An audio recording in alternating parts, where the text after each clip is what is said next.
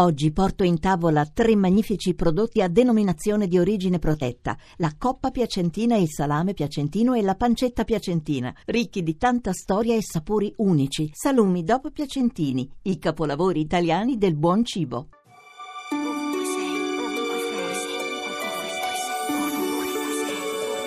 Ovunque sei. Questa mattina mi sono svegliata. Ah, scusate. Questa mattina mi sono svegliata pensando a una situazione in cui mi sono trovata ieri. Ero arrivata tardi a una conferenza stampa e non c'erano più sedie libere, perciò mi sono messa davanti e mi sono seduta per terra. Ho pensato che mi è sempre piaciuto sedermi per terra.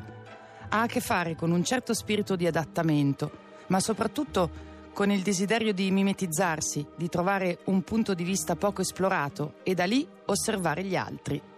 Mentre ero seduta con i miei fogli sparsi su cui avrei preso appunti, ho pensato che non sono mai riuscita a fare una domanda durante una conferenza stampa.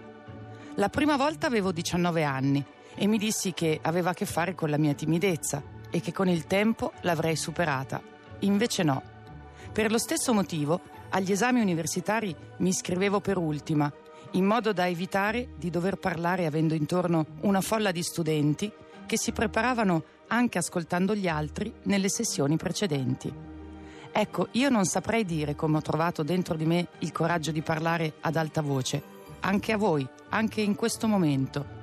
È stato un viaggio lungo, è stata la mia avventura più tumultuosa e continua. Radio 2, ovunque sei.